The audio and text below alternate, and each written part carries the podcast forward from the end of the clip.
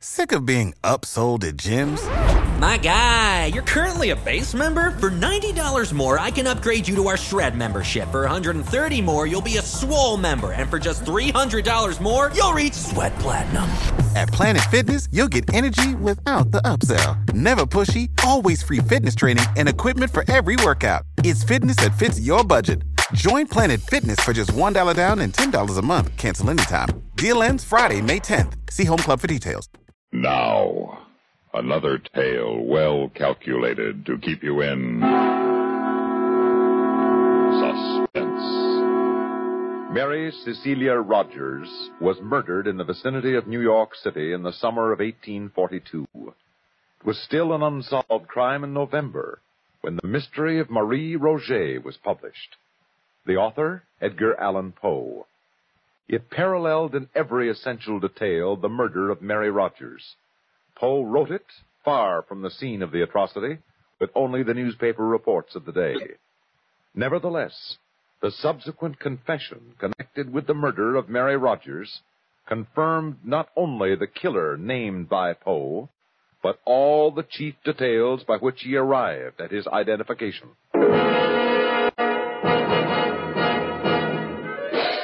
Good evening. My name is Dupin. I should like to extend an invitation. Regard first a certain event which truly occurred in New York City on a warm summer night in 1842. Secondly, I invite you to employ your imagination and displace that same event, intact with all of the essential facts, to a cobbled old world Paris on an identical warm and fragrant summer night in the same year. Lastly, and most interesting, I should like to invite you to attend that event. It is a murder.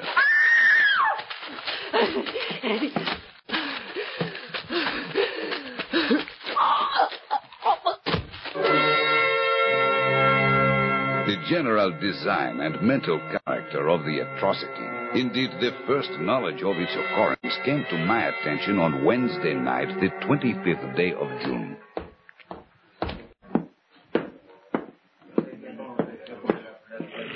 Who is the prefect of police? I am, monsieur. Uh, Dupin? Yes, monsieur. Oh, thank you for coming, monsieur. I wasn't certain my messenger would find you. No, this way, monsieur. Please. Andre, the lantern for Monsieur Dupin. Oh, she died harshly. Yes, yes, yes. Beaten, choked, drowned. Oh, yes, quite harshly, yes. She was beautiful, monsieur. Once, perhaps, yes. Still. But Mademoiselle what? In life she had a name. In death she must also have a name.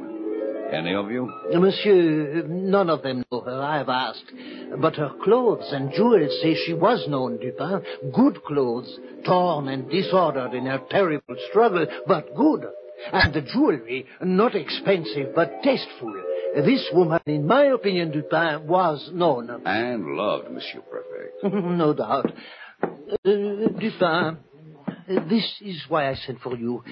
I have been through these things before. The newspapers will write stories, their reporters will make conjecture. Um, although there is no name for her now, there will eventually be a name, and then, monsieur, I will be called upon to produce her assassins.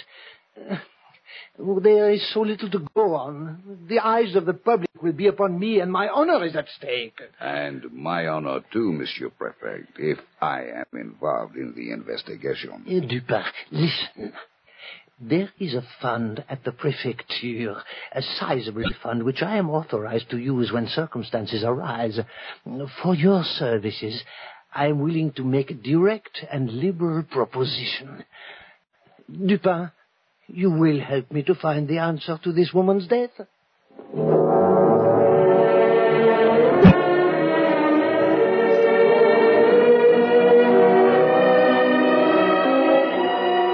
A foam about the mouth, as in the case of the nearly drowned monsieur.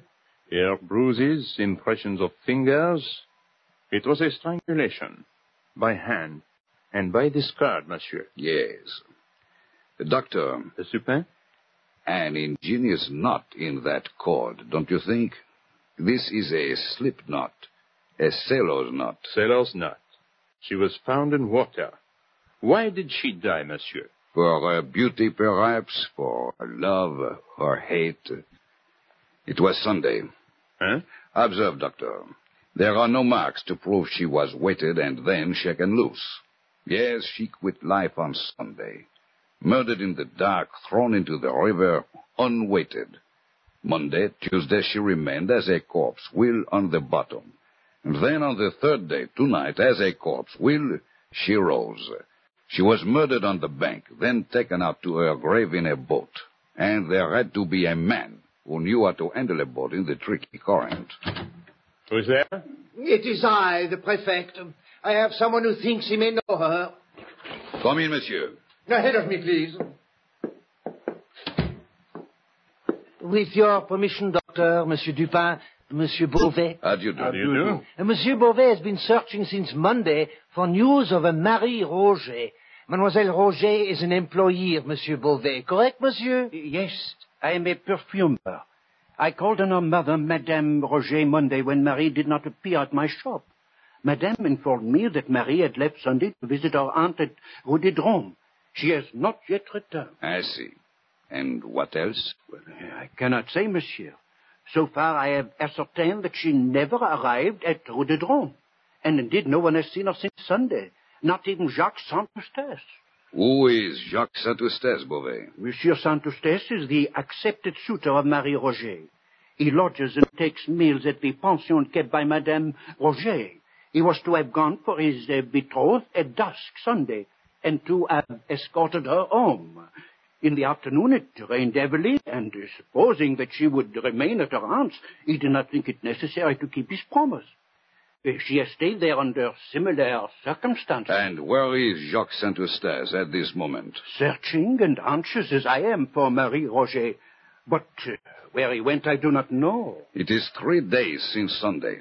Four days, really, but three that Marie Roget has been considered missing. Your search is tardy. Uh, I know, monsieur. Well? I am at your mercy. She has disappeared twice. Ah, The first time she disappeared was about uh, three years ago. Her mother or friends were unable to account for her disappearance. I was distracted with anxiety and terror. Hmm, did you notify the police? In that case, immediately, sir. But suddenly, Marie reappeared one fine morning after being absent a whole week. So you did not call the police this second time she disappeared. Well, uh, what has happened once it can happen again, monsieur. What did happen that week she was away? I do not know.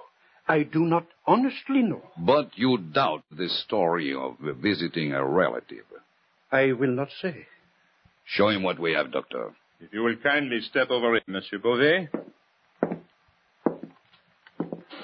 Now, Monsieur Beauvais, if you please. Do you know this woman, sir? It is her! It is Marie Roget! Oh, it is her! Poor little Marie! Poor Marie! Why does Beauvais cry, Dupin? The girl only worked for him. Ah, he has not told us all. He is suspect, Dupin, and I will have a word with him. Huh? Stay. But Dupin, why does he weep for a shop girl, a grisette who is promised to another? He weeps for youth and beauty.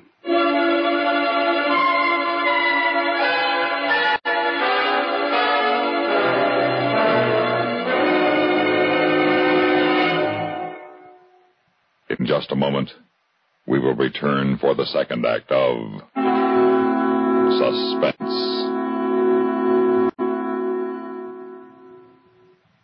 Welcome, recording star Mel Torme. It's terrible trying to sing with a bad cold. So I always take four-way cold tablets to relieve cold miseries fast. Good idea. Tests of all the leading cold tablets proved four-way fastest acting. Four-way starts in minutes to relieve muscular pains, headache, reduce fever, calm upset stomach, also overcomes irregularity. When you catch cold, try my way. Take four-way cold tablets. A fast way to relieve cold distress and feel better quickly. Four-way, only 29 cents. Our program will continue in a moment after a word about another fine product of Grove Laboratories. Does dandruff dull your hair, leave scalp itchy? Get Fitch Dandruff Remover Shampoo and get rid of unsightly dandruff in three minutes. Three minutes with Fitch regularly is guaranteed to keep embarrassing dandruff away forever. Apply Fitch before wetting hair, rub in one minute. Add water, lather one minute, rinse one minute. Every trace of dandruff goes down the drain. Three minutes with Fitch, unsightly dandruff's gone. Fitch can also leave your hair up to 35% brighter. Fitch, Dandruff Remover Shampoo. Dupin again. You will recall the event we have been attending in Paris. I invite you now to keep in mind this solemn fact that Marie Roget died violently. That her lover, Jacques Saint-Eustache, is missing. Where she died, who administered her death, for what reason, remains to be known. Attend at this point another event, if you will, which was arranged by that zealous and righteous man, the prefect of police. Ah, thank you for coming, Dupin. You have located the lover, Saint-Eustache? Saint-Eustache? Oh, no, no, he's unimportant, I assure you. Somewhere right now he drinks and tries to forget. Um, but what I have here is important, most important. Uh, Madame Dulac, if you please. Good evening, gentlemen. Good evening. This is Madame Dulac. She has something of interest to tell you, and I have something of interest to show you. Good evening, madame. I have maintained this tavern many years, right here, close to the bank of the river. No fear with me, madame. I have no authority to do anything but respect your person and your thoughts. What is this information?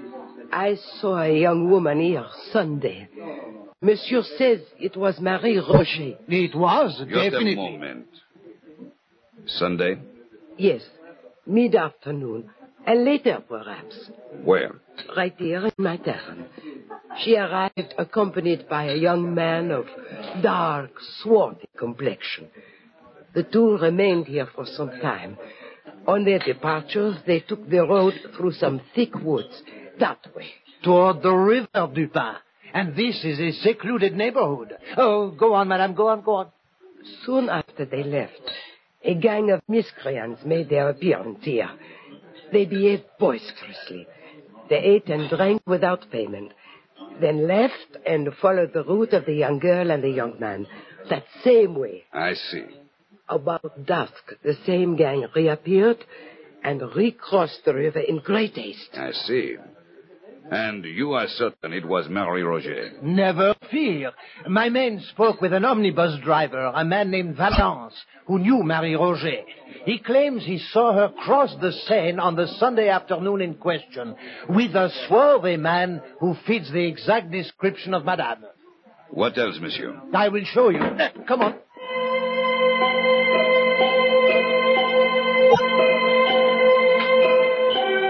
I followed him through the back of the tavern into the thick woods which lined the Seine at that point. He stopped when we had come to a close thicket, within which were three or four large stones, forming a kind of seat with a back and a footstool.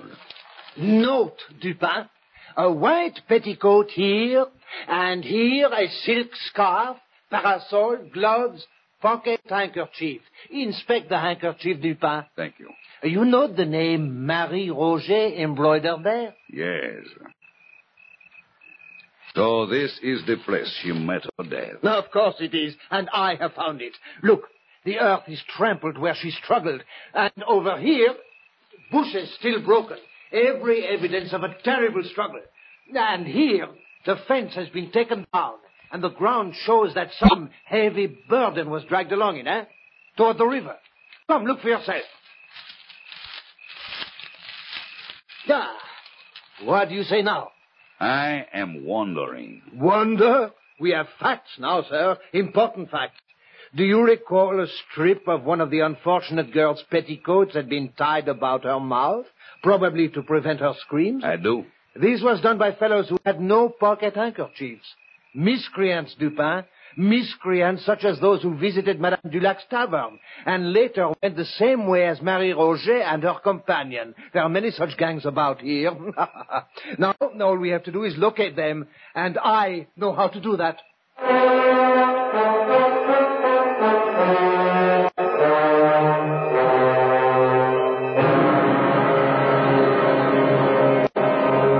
In just a moment, we will return for the concluding act of Suspense.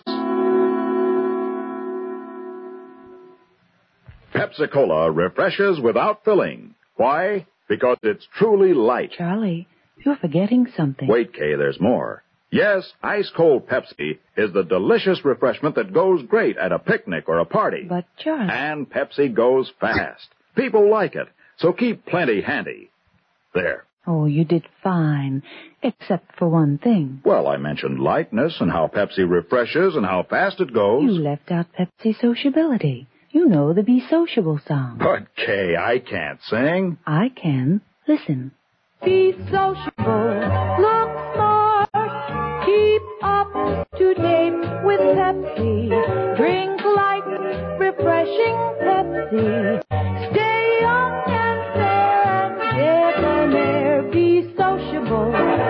Have a Pepsi. Well, at least I can say this. Pick up an extra carton of Pepsi today. Please do.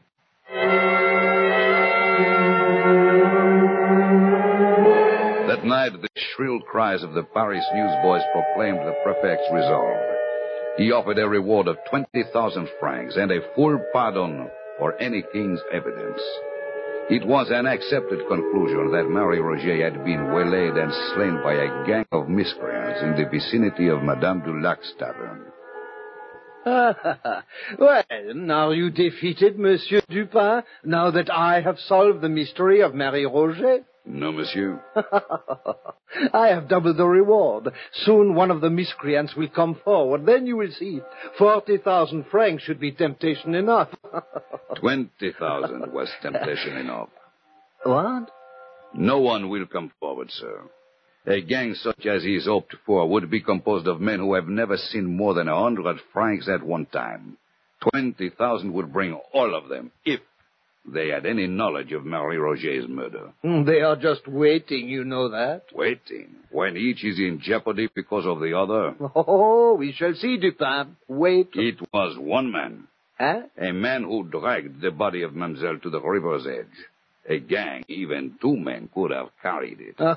A gang would have lifted it over the fence easily instead of taking a fence down, as it was taken down. One man labored hard. My conjecture is as good as yours. Are you talking of Saint Eustache? No, he is quite unguilty. Monsieur, allow me to point out that the newspapers, the police, all have identified themselves with what apparently happened.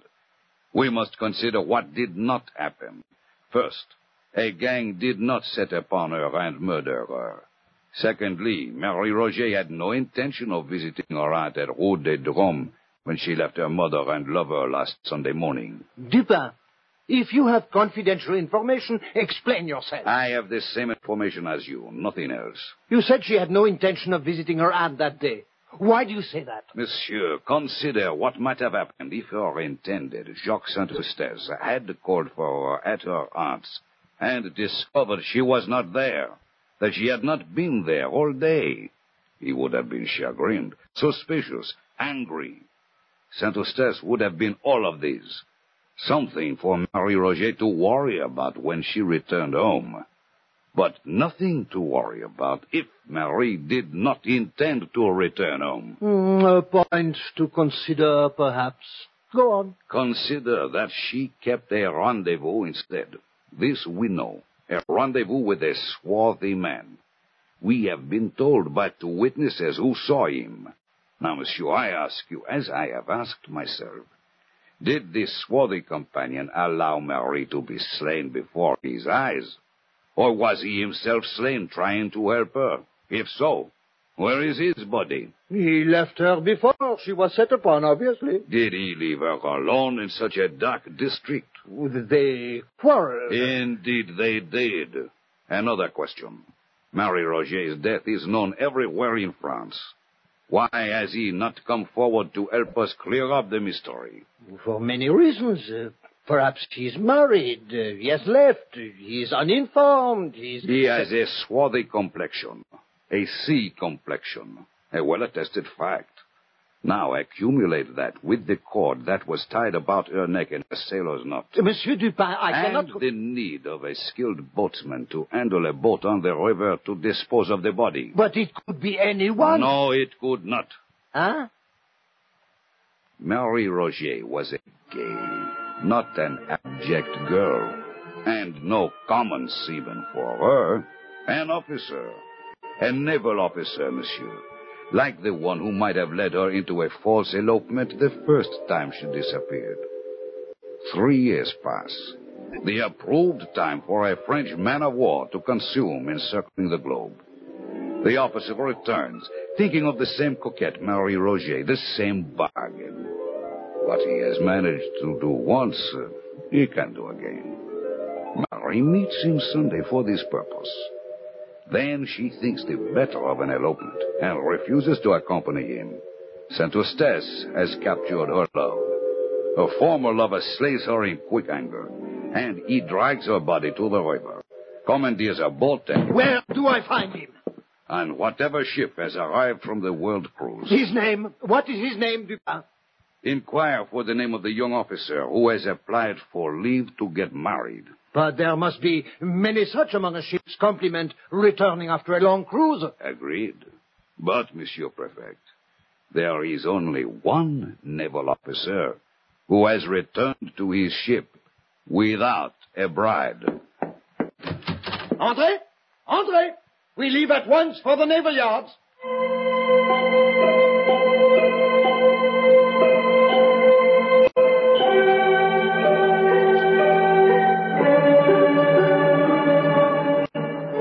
It has been an interesting evening. And now I issue a last invitation, my friends.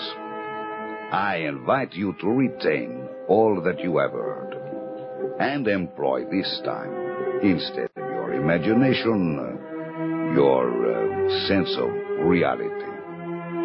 For Mary Roger of Paris was truthfully Mary Rogers of New York. Let your reality move you back to New York City on a winter day, some months after the event described, in the darkening afternoon, inside a gray stone building. I invite you to attend another event I think you will find significant. Ensign Robert Bryant Wilson.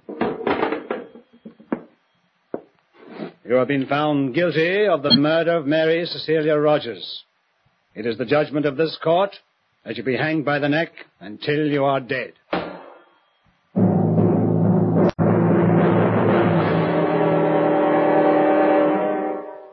Suspense.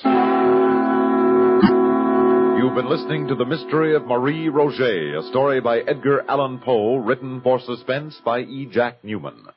In a moment, the names of our players and a word about next week's story of suspense. Are you out of tune due to irregularity? Then help yourself get back in tune with Kellogg's All Bran. Pleasant, isn't it? The feeling of well-being you get when constipation from lack of bulk is no longer a worry. When harsh, irritating drug laxatives can be thrown away. Because Kellogg's All Bran is the normal, natural way to regularity. Its whole bran content gentles away constipation, supplies your system with the bulk forming food you need for youthful regularity. And it tastes good, too. Fact is, Kellogg's All Bran is the one and only whole bran cereal that combines proved effectiveness with appetizing taste and crispness. So if you're out of tune, help yourself get back in tune as millions do with Kellogg's All Bran. A-double-L hyphen B-R-A-N. Kellogg's All Bran.